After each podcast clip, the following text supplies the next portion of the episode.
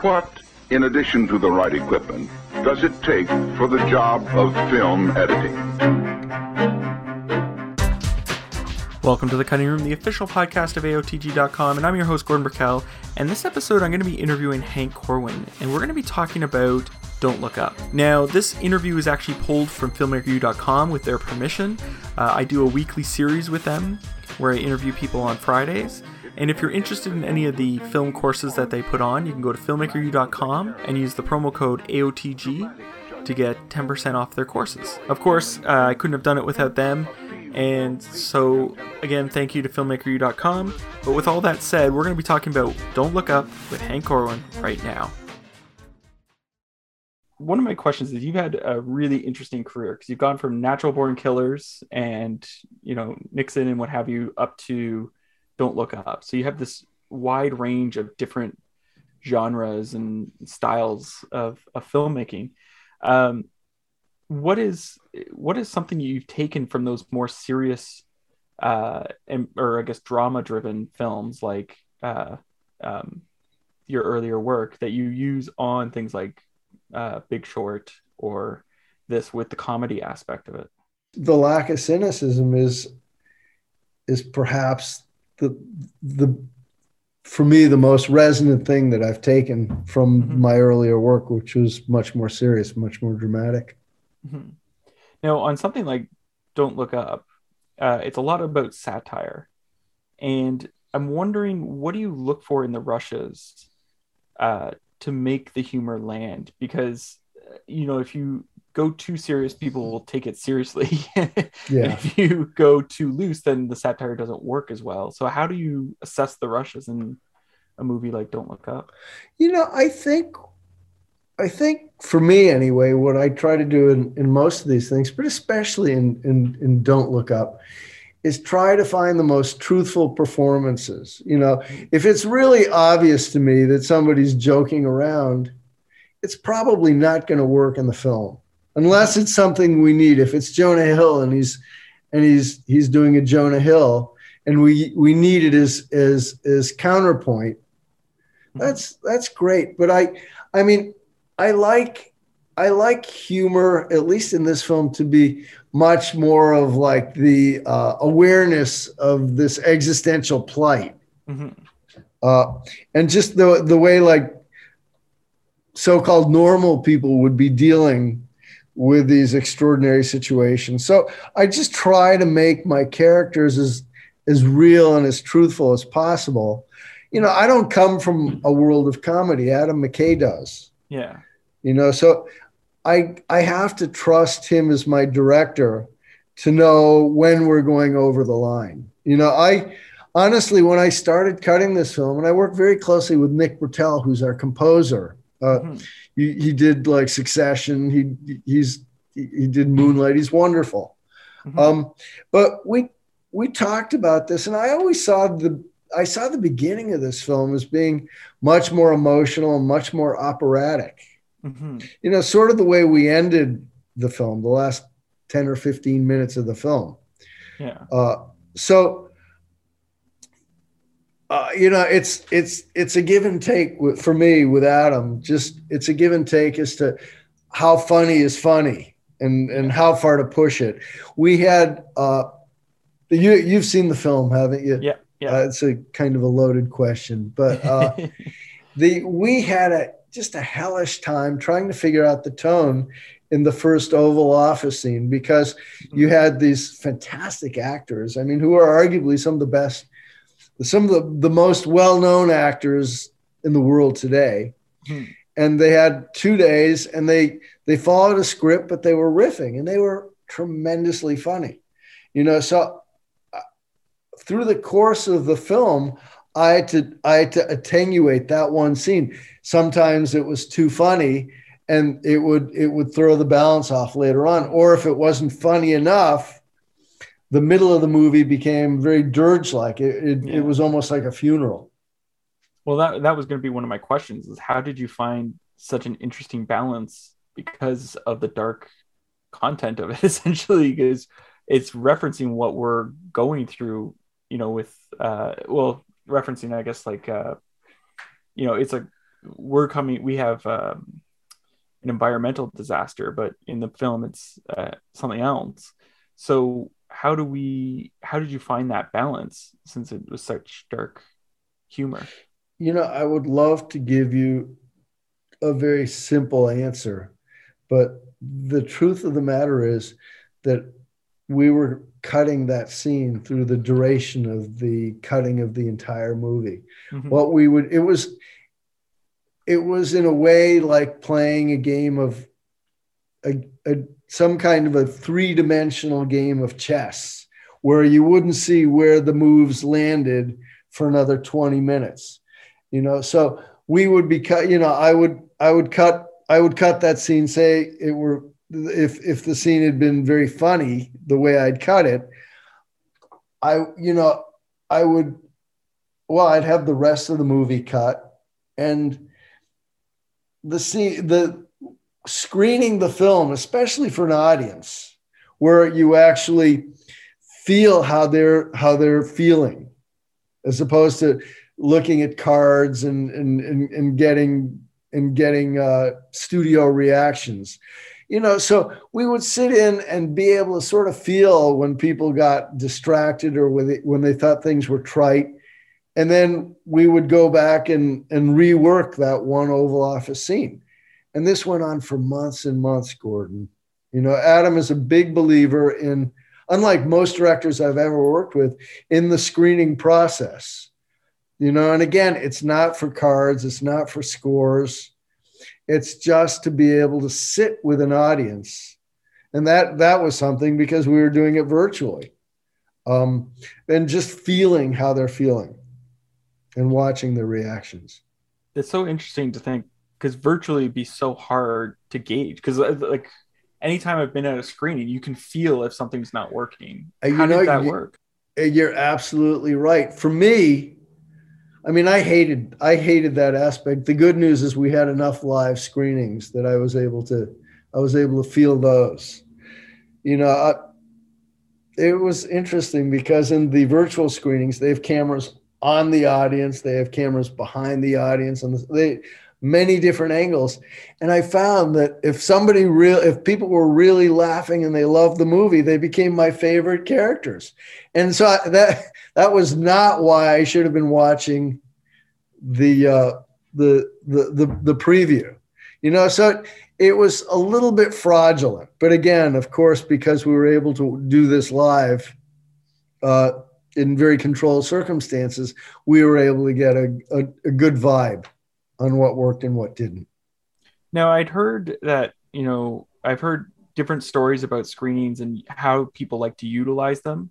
Um, and, you know, in one, I heard one editor talk about they were placing mics in there to pick up the sound uh, and then laying that in as a laugh track to see, you know, because you see it live, it's hard to remember where they, what worked and what didn't. So they place it in afterwards on the Avid to see where they laughed and where they didn't, and then restructure. Is that how do you guys like to? You know, I think you know Adam is such a, a connoisseur of comedy. I think that would be a little beneath him. And oh, honestly, I, I just just in principle, it's too, it's it's too by the numbers. You know, I mean, it it really is an art form, and although you know you may have you may have a moment that that that makes people laugh in the flow of things it may not it may not be important. As a matter of fact, that laugh may be hurting you in the flow, you know, especially if if ultimately you want you want to make a serious point.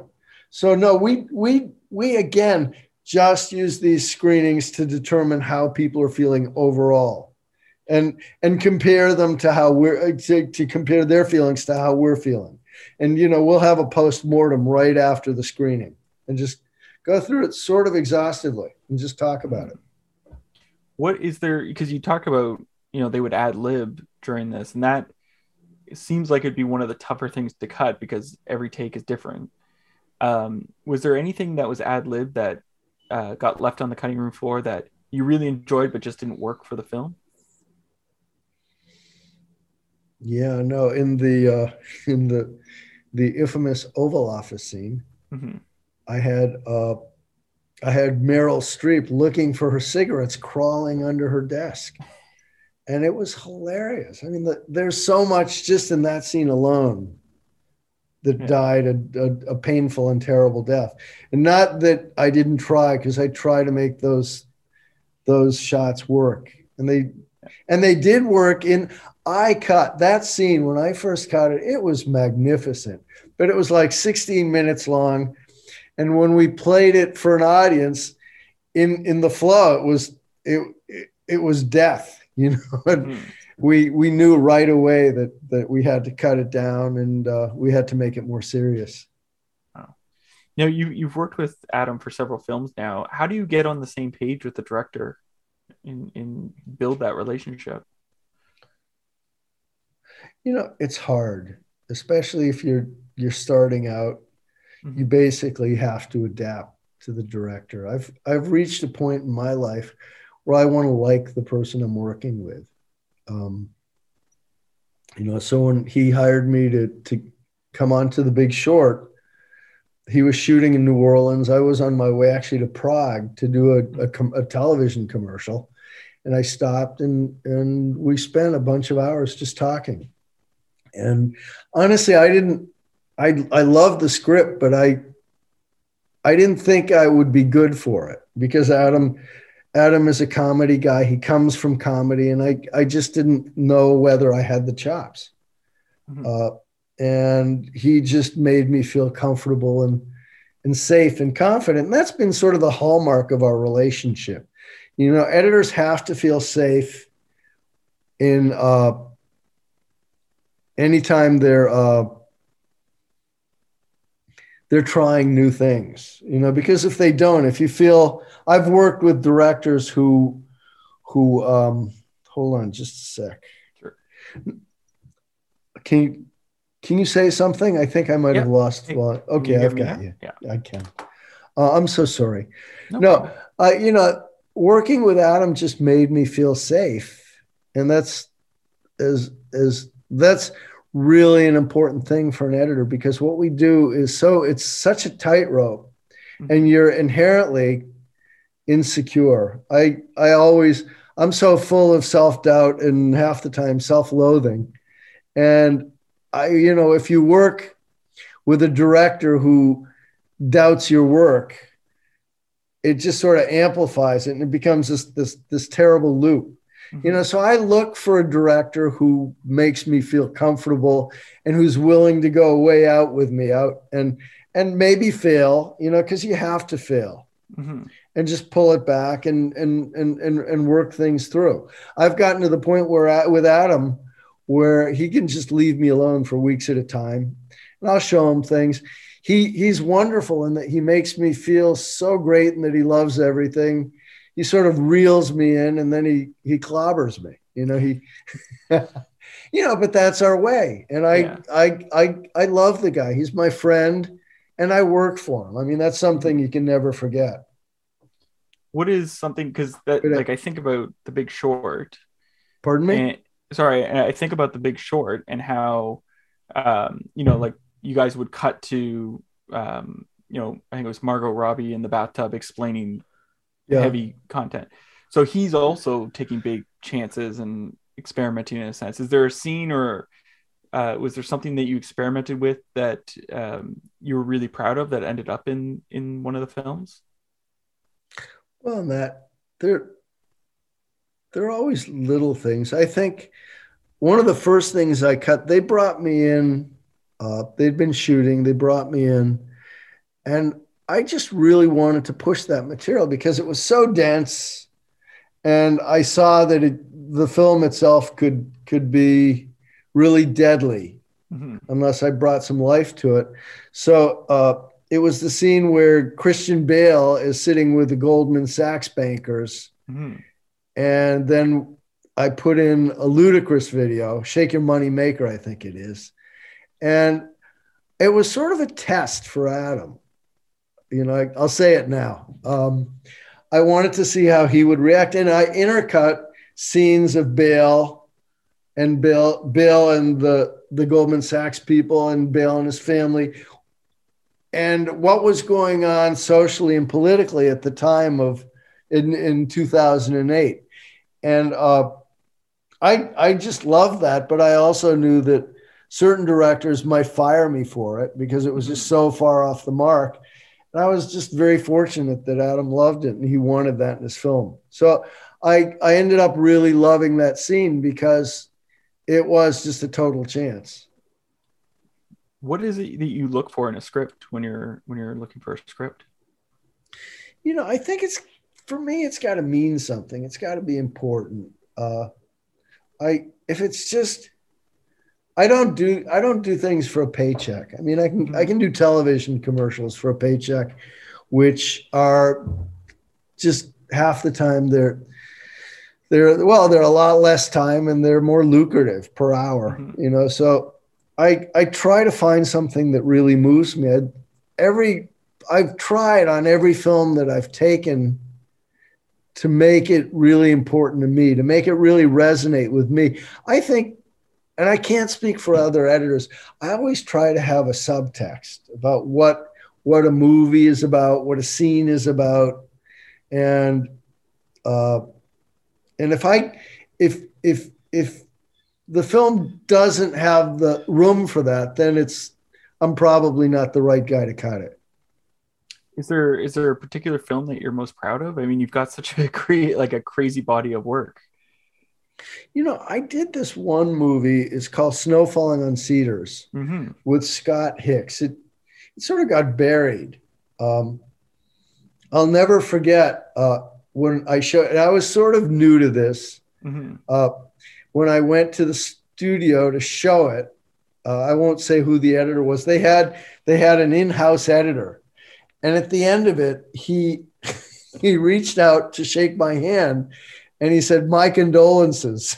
and you know, I love that film. If you look at it, it's so, you know, I've been a little bit pegged for a style. If you look at that film, it's just really lyrical and beautiful mm-hmm. and and and simple. And just it was shot beautifully by Bob Richardson.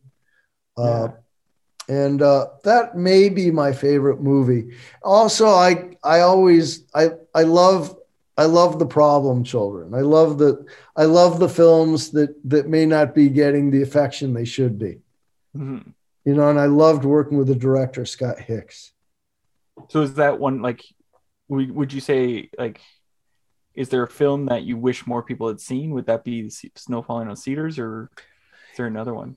you know, I could, because I don't know about the performances on that one. Mm. Um, I don't know. Nixon was beautiful. Oliver Stone's Nixon uh, with Anthony mm. Hopkins, and that was so deep and so beautiful. That's a. I think. I think that was a fantastic movie, and I wish more people had seen that. Yeah. Um, yeah. No, I think I think that's one. I love my work with Terry Malick, with Terrence mm-hmm. Malick. Um, but he's not for everybody. I get that. Um, yeah. We did something called The New World, which was just glorious. Well, and his cinematography is just stunning. Like, isn't it something? It's just yeah. It's like watching. Yeah. It's like watching a, a Tarkovsky's Mirror or something, where it's just absolutely stunning. Absolutely, yeah. yeah, and he's he's just such a lovely, wonderful guy, and we just would get lost in discussions. It it, it was very it was very Socratic you know, mm-hmm. it was it was like a uh, it was like an academy in, yeah. in in in the Greek sense, where where where people talked, and it was very collegial, and it was just a beautiful experience. And nobody saw the movie. Well, I saw it, so well, I'm glad. Thank you. um, I have one last question for you. You know, we've been stuck in this pandemic for two years now. Uh, and a lot of people have turned to streaming services to sort of pass the time when they get stuck at home for quarantine. Is there a show or a movie you've discovered over the past year that people should check out? You know, honestly, I've I've watched Succession over and over. I've watched uh, this. This is this is embarrassing. I've watched The Crown over and over because it's just so beautifully made mm. and beautifully, just beautifully concepted and edited. Uh, I and I've I've looked at just gobs of, of clips on the internet Mm-hmm. You know, I love to see what people are shooting, how they're seeing their world. And so I think the majority of my time has just been me just looking at things on the internet, just looking at the, the craziest, the craziest little videos. Well, thank you so much for letting me interview today. Oh, it was such a pleasure. Thank you so much, Gordon. So that was my interview with Hank. I'd like to thank Hank for allowing me to interview him. I'd also like to thank filmmakeru.com for allowing me to use that audio. Remember, you can get 10% off at filmmakeru.com with the promo code AOTG. I'm your host, Gordon Burkell. Thanks for listening.